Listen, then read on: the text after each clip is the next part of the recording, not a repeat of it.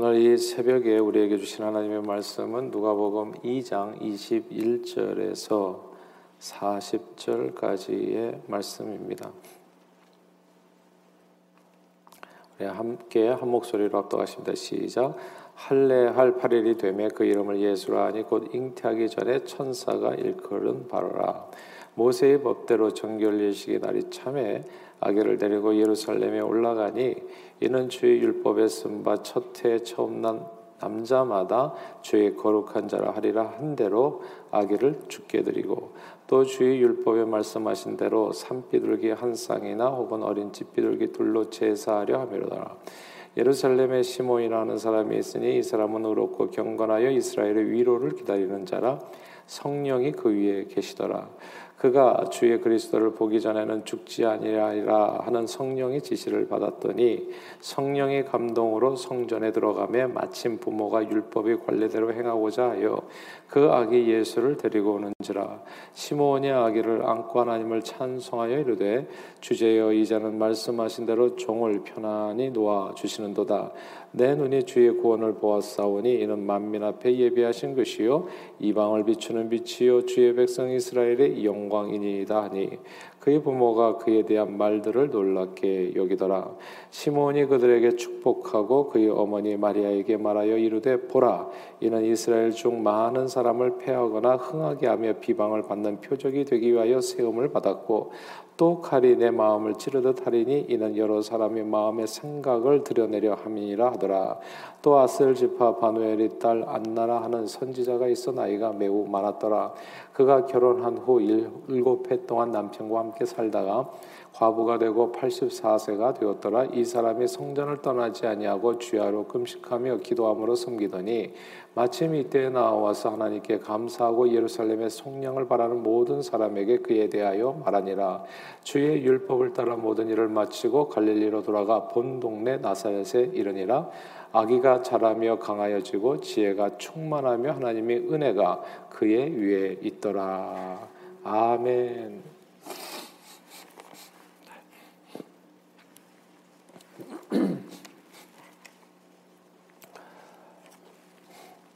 엊그저께 이제 대한민국에서 그것이 알고 싶다라고 하는 프로에서 방영된 어린 아기 입양한 정인 양의 양부모 학대 살해 사건은 정말 온 국민에게 엄청 큰 충격을 줬고 또 엄청 큰 슬픔을 갖게 했습니다. 아, 생후 16개월밖에 안 됐거든요. 어린 것이 말도 못하고 심한 학대를 받다가 이제 고통 가운데 죽었습니다. 아, 부모에게 버림받고 또 양부모에게 입양돼서 아, 사람들의 돌봄과 사랑 속에서 건강한 사회 일원으로 성장하게 되리라 기대되었던 그런 아, 이쁜 아기가 곧또 못 피우고 이제 쓰러졌습니다. 아, 때로는 사람의 손에 맡겨지는 일이 두려운 일입니다. 그게 그 사람들이 양부모든 혹은 부모든 말입니다. 아, 모태신앙이란 보통 부모가 기독교인이라서 부모님을 따라서 어릴 때부터 교회 생활을 하신 분들을 일컫는 말입니다. 부모님 손잡고 다닌 교회에서 헌화식이나 유아 세례 받고 입교 예식을 거쳐서 교회 교인이 되어 교회 생활 신앙 생활이 마치 제 집처럼 이제 자연스러운 분들이죠. 근데 이 분들에게 이제 일종의 단점이랄까 아쉬운 점이 있다면 주님께 돌아오는 어떤 극적인 신앙 체험이 이제 부족하다는 점입니다. 그래서 주님을 믿는 감격이 부족하게 보이고요. 신앙생활이 약간 습관적인 뜨뜻미진하게 보일 수 있어요. 무엇보다도 어, 모태신앙으로서 하나님을 믿고 산다는 것이 얼마나 큰 축복인지를 모르는 모태신앙인들이 많더라고요. 내가 신앙인을 가진 진짜 예수 믿는 부모 아래서 태어났다는 것이 얼마나 큰 축복인지를 모르는 모태 신앙인들이 생각보다 많아요. 예. 왜냐하면 당연하게 그저 태어날 때부터 오히려 교회 다니는 것을 지루하게 생각하고 부모님하고 뭐 같이 교회 다니는 거 그래서 뭐 미국에서도 보면 이제 뭐 고등학교 졸업하면 그냥 교회를 떠나버리기도 하고 이런 케이스가 생기잖아요. 그게 뭐냐 하면 이게 얼마나 큰 축복인지를 모르는 거예요. 아, 그래서 신앙생활도 뜨뜻미지근 하고 왜냐하면 자기가 받은 그 은혜가 얼마나 큰 건지를 잘 모르다 보니까 귀하게 생각하지 않는 경우가 참 많은 거죠. 그래서 한간에는 모태 신앙인들은 뭐 전도도 못하고 기도도 못해요, 선교도 못해요. 그래서 모태 신앙인가요? 이것저것도 잘 못하는 신앙인으로 말하기도 합니다. 실제로 모태 신앙인들 가운데는요 마치 탕자의 형처럼 은근히 극적 신앙 체험을 통해서 화끈하게 주님께 돌아온 사람들을 부러워하기도 합니다. 나를 위해서는 뭐 염소 새끼 하나 잡은 것이 없는데 어떻게 아버지께서는 이렇게 탕자는 이렇게 그냥 살찐 송아리를 잡고 오히려 탕자를 부러워하는 큰아들과 같은 그런 모태 신앙인들이 있다는 거예요. 그러나 신실한 그리스도인 부모를 가진 자녀는 그 자녀 아래서 태어난 자녀는 정말 말할 수 없는 큰 축복을 이미 받은 사람들입니다. 이 사실을 꼭 마음에 두고 그렇게 신앙생활하는 저와 여러분들 되시기를 바래요. 예수님 이야기인데요. 신실한 부모님 아래에서 태어나셨습니다. 아버지 요셉, 어머니 마리아 모두 하나님의 말씀에 따라 사는 분이셨어요. 근데 요즘도 그렇지만 옛날에도 젊은 분들은 보통 신앙생활 이렇게 잘 열심히 하는 분들이 그렇게 많지 않잖아요. 근데 이 젊은 부부는 지난 신앙생활을 진짜 열심히 하는 부부였어요. 아, 근자의 복이 드문 그러니까 어느 시대를 막론하고요. 이분들은 하나님의 말씀에 따라서 이제 겨우 생후 1개월 남짓된 예수 아기를 위해서 최고의 선택을 합니다. 그분들이 어떻게 아기를 신앙 안에서 양육했는지 그 내용을 우리가 오늘 본받아야 될 필요가 있는데 오늘 본문에 나옵니다. 다 함께 23절을 읽겠습니다. 23절 읽어볼까요? 2장 23절입니다. 시작. 이는 주의 율법에 쓴 바 첫 해 처음 난 남자마다 주의 거룩한 자라 하리라 한 대로 아기를 죽게 드리고 아멘. 여기서요 아기를 죽게 드리고 라는 구절을 주목해야 됩니다. 이 아기를 죽게 드렸다는 말씀이 매우 의미심장합니다. 아기는 내 생명의 연장에 어쩌면 가장 소중한 존재일 수 있지요 부모에게 아기가 없는 가정의 안타까움을 바라보게 되면 우리는 금방 아기가 얼마나 그 가정의 소중한 축복인가를 소중한 뭐라 그럴까요? 그 내용인가를 곧 알게 되죠. 그러나 아기는 또한 부모에게 있어서는 어느 정도 책임이요 때로는 부담이 되기도 합니다. 그래서 힘들고 어려웠던 시절에 아기를 낳은 부모님들이 자기 아기를 그냥 고아원에 맡기는 부모가 살아 계심에도 불구하고 아기를 고아원에 맡기는 경우가 있었어요. 아기 양육이 부담을 견디지 못하고 사회 양육 기관에 자기 아기를 위탁하는 경우입니다. 왜냐하면 그 부담이 있거든요. 책임이 있거든요. 아기를 양육하는 것은 결코 쉬운 일이 아닙니다. 빵긋 빵긋 웃는 천사 같은 우리 아기가 나중에 커서 어떤 사람이 될는지는 아무도 몰라요. 어렸을 때는 그렇게 이쁘고 귀엽고 사랑스러웠던 내 아기가 이제 몸이 자라고 키가 자라면서 진짜 부모에게 고통을 주는 그런 못된 그 자식으로 성장하게 될 수도 있거든요. 물론 큰 기쁨을 주는 효자 효나가 될, 될 수도 있어요. 그러니까 그렇게 된다면 얼마나 좋겠어요. 그러나 그렇지 않은 경우도 있고요. 자, 이런 이런 상황 속에서 우리는 자녀를 어떻게 양육해야 될까요? 자, 오늘 본문은요. 올바른 자녀 양육 양육에 대한 결정적인 비결을 말씀해 주는데 그것은 어린 아기를 죽게 드리는 것입니다. 내 아기를 주님의 아기로 만드는 것이죠. 내 것인데 내 몸을 통해서 나왔지만은 이게 내 아기다 생각하기 전에 예, 태어나자마자 8일 만에 할례를 방하고 하나님의 언약 백성입니다. 맡기고 그냥 한 달 동안에 내가 품었다가 하나님 앞에 바쳐버리는 겁니다. 아이를. 예. 이제부터 from now on 이 아기는 주님의 아기입니다. 라고 주님 앞에 바치는 거예요. 이게 굉장히 손해 같아요. 내 아기인데 내가 키워야 되는데 내 사랑하는 내 소유인데 내 이것을 하나님 앞에 다 바친다는 것은 너무 아깝게 느껴지기도 할 거예요.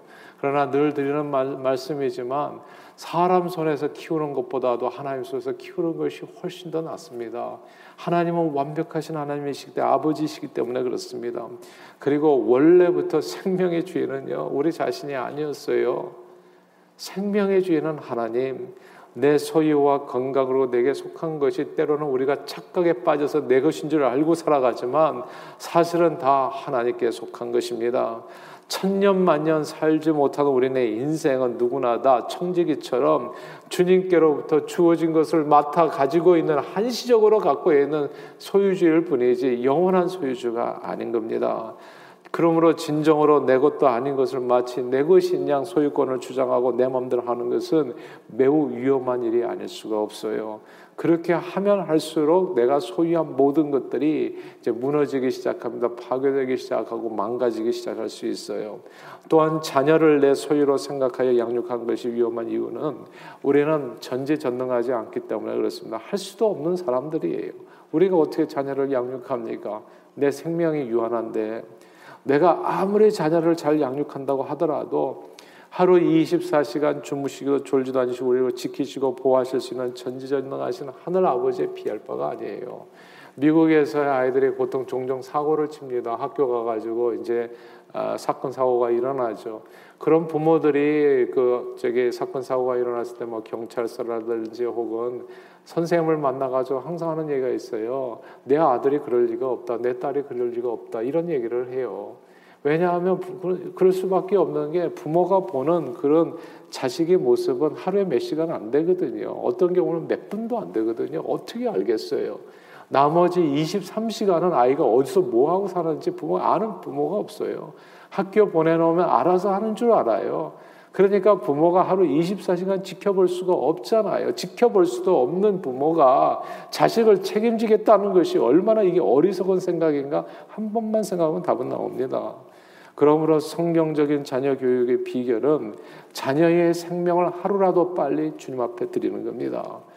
부모인 우리는 내 자녀의 실제 주인이신 하늘 아버지를 도와서 자녀를 섬겨 세우는 일을 보조 역할을 우리가 하는 거고 우리가 주가 아니고 우리는 보조 역할이고 하늘 아버지께서 자녀들을 주관해 주셔야 돼요. 오늘 이 아침에도 주님 앞에 나오셨는데 정말 여러분들을 축복해요. 제가 하루도 안 빼고 기도한 것은 우리 자녀들 기도예요.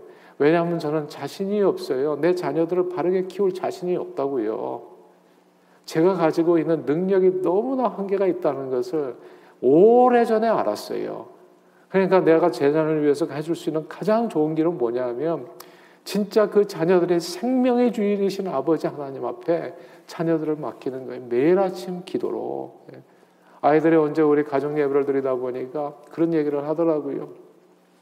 아버지가 자기네가 필요로 할 때는 없었다.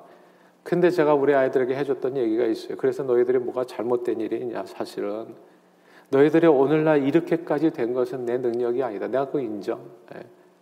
이 아버지는 사실 너무너무 부족한 사람이기 때문에 너희들이 오늘날까지 이렇게 양육받아가지고 아름답게 크게 된 것은 내 자신의 능력이 아니다. 그러나 한 가지는 너희들이 알아야 되는데 내가 매일같이 너희들을 하나님 앞에 맡겼다. 너희들의 실제 아버지는 하나님께서 하나님께서 너희들 지금까지 이렇게 키워줬다. 난 감사할 것밖에 없다. 제가 생각해 볼 때 제 자신의 20대하고 비교해 보면 제 아들은 진짜 두 배 이상, 세 배 이상 훨씬 더 나아요. 야, 그렇게 나을 수가 없어요. 저는 제 삶을 잘 알거든요. 청소년기에도 방황하지 않았어요. 그리고 찬양 인도자로 예배 인도자로 하나님 앞에 그렇게 쓰임 받고 지금도 예물을 드리는 데 있어서 정성을 다하고 항상 앞에서 자기네들이 해야 될 책임을 알고서 움직여요. 제가 한 일이 거기에 있나요? 없어요. 예. 제가 가르쳐 준 것도 별로 없어요. 진짜 지금에 와서는 진짜 하나님 앞에 영광이에요. 그러나 제가 하루도 빼지 않았던 일은 아기를 죽게 드리고 아기를 죽게 드리고 아이를 하나님 앞에 맡기는 거. 그리고 나는 항상 보조 역할이라는 거. 하나님께서 하시는 일, 우리 아이들을 잘 양육해 주실 수 있도록 제가 아이들이 할 수 있는 일들을 가르쳐 준 거예요, 사실은. 뭐 음악, 이게 크리스천 음악을 가르쳐 주는데 데려가 주고, 그리고 뭐 이렇게 환경 만들어 준 거. 예. 그리고 나머지는 하나님이 하셨어요.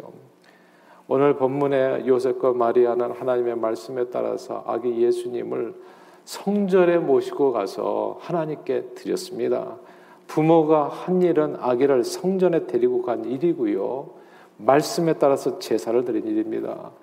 여기에서 부모가 할 수 있는 일이요. 그 여기까지가 부모가 할 수 있는 일이고 그, 남, 그 나머지는 우리 모든 인생의 하늘 아버지가 되시는 하나님께서 하시는 일입니다. 하나님께서 무슨 일을 하셨는지, 자, 부모가 무슨 일을 했는지, 하나님께서 무슨 일을 했는지 오늘 본문에 나와요. 부모가 한 일은 아기를 성전으로 데리고 가서 하나님 앞에 바친 일. 여기까지가 부모가 한 일이에요. 그렇죠. 아기가 자기가 스스로 걸어서 성전을 못 가잖아요. 그러니까 얘가 이제 예수님은 그러니까 모태 신앙이죠. 그냥 아기를 데리고 가서 성전에 있게 한 거. 나머지는 하나님께서 하셨어요. 진짜 하늘 아버지께서 무슨 일을 하셨는지 오늘 보면 40절에 나옵니다. 40절 읽어볼까요? 시작. 아기가 자라며 강하여지고 지혜가 충만하며 하나님의 은혜가 그의 위에 있더라. 아멘. 자라고 강하여지고 지혜가 충만하고 하나님의 은혜가 그의 위에 있다. 이 말씀에 보면 아이가 신체적으로 강건하게 성장했다는 것을 알게 돼요. 자라며 강건해지고 그리고 지혜가 충만하고 지적으로도 성장했다는 것을 보게 됩니다. 하나님의 은혜가 그 위에 있더라 영적으로 건강하고 균형 있게 성장하는 모습이 그려져 있잖아요. 아기가 신체적으로 지적으로 영적으로 자라는 것은 자라나는 것은 사람이 할 수 있는 일이 아닙니다. 아기가 자라다가 성장이 멈추는 아이도 있더라고요. 그리고 몸이 어렸을 때 또 이렇게 문제가 발생하는 아이도 있더라고요. 이거는 어떻게 사람이 할 수 있는 일이 아니에요. 이, 이런 부분들은.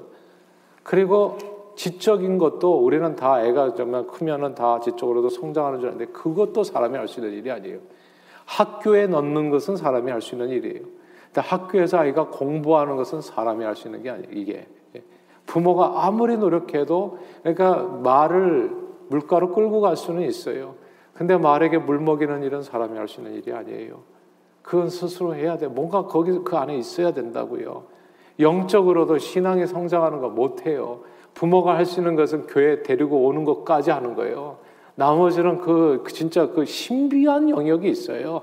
사람이 진짜 울어도 안 되는 영역이 있어요. 그게 하나님께서 하시는 영역이라는 거. 성경 말씀을 들어보세요. 나는 씨를 뿌렸고 아볼로는 물을 주었고 오직 자라나게 하시는 분은 하나님이셨다고요. 자라나게 하는 분이 하나님이라고요. 사람이 할 수 있는 것은 씨 뿌리고 물 주는 것 뿐이고 자라나게 하시는 분은 하나님. 오늘 아기가 자라고 강하여지고 지적으로 영적으로 충만해지는 이 모든 것은 하나님밖에 할 수밖에 없어요. 부모가 할 수 있는 일과 하나님이 하시는 일이 좀 구분이 되어졌으면 좋겠어요. 저와 여러분들의 영혼의 눈이 열려서 이 세계가 보였으면 해요. 사람이 할 수 있는 일이 있고 하나님이 할 수 있는 일. 교회에서 주의를 하다 보면요. 어찌 보면 그래서 모태 신앙은 어떤 극적인 신앙 체험이 없어서 조금 아쉽게 보일지 모르지만 부모가 아이를 교회당 안에서 양육하는 것은 그 아이에게 있어서 그보다 더한 축복은 없습니다. 어제 어느 분하고 얘기하다 보니까 그런 얘기를 하더라고요. 자녀들이 1, 2, 3대가 함께하는 이 교회에서 함께 신앙생활 했으면 좋겠다는 바람을 얘기하더라고요. 미국 교회를 다니는데 미국 교회는 암만 해도 썬데이잖아요. 주일날 가서 물론 의미가 있을 거예요.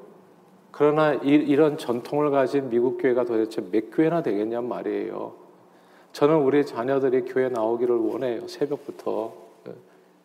내가 해줄 수 있는 것은 그 안에 신앙을 잘하게는 할 수 없어요. 그러나 교회 데리고 올 수는 있다.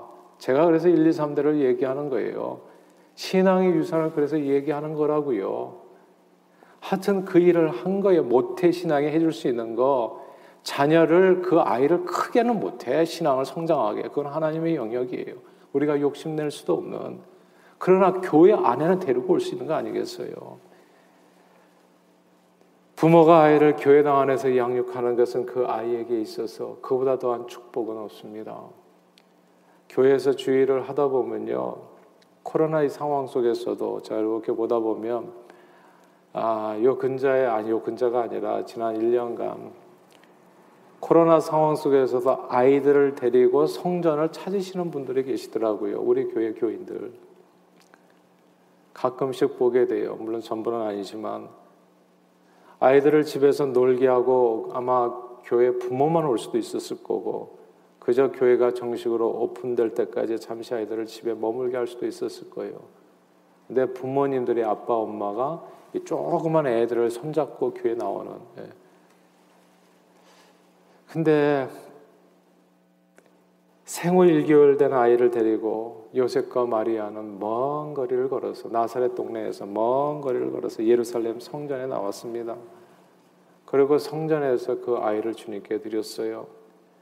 그때 하나님께서는 그 아이의 생명을 받으시고 하나님께서 그 아이를 신체적으로 지적으로 영적으로 건강하고 균형 있게 성장하도록 축복해 주셨습니다. 우리들은 이렇게 얘기해요. 아이들이 아이 어리니까 난 부모만 교회 나오면 되지. 그래서 아이들을 교회 데리고 오는 것을 되게 힘들어해요. 어떤 부모님은 아예 야넌 집에서 공부해야지 뭐 교회를 자꾸 나오냐 이렇게 얘기하시는 부모님도 있어요. 그러니까 아이를 진짜 거꾸로 키우는 거 자기가 키우는 거예요. 하나님이 키우게 하지 않고 사랑하는 여러분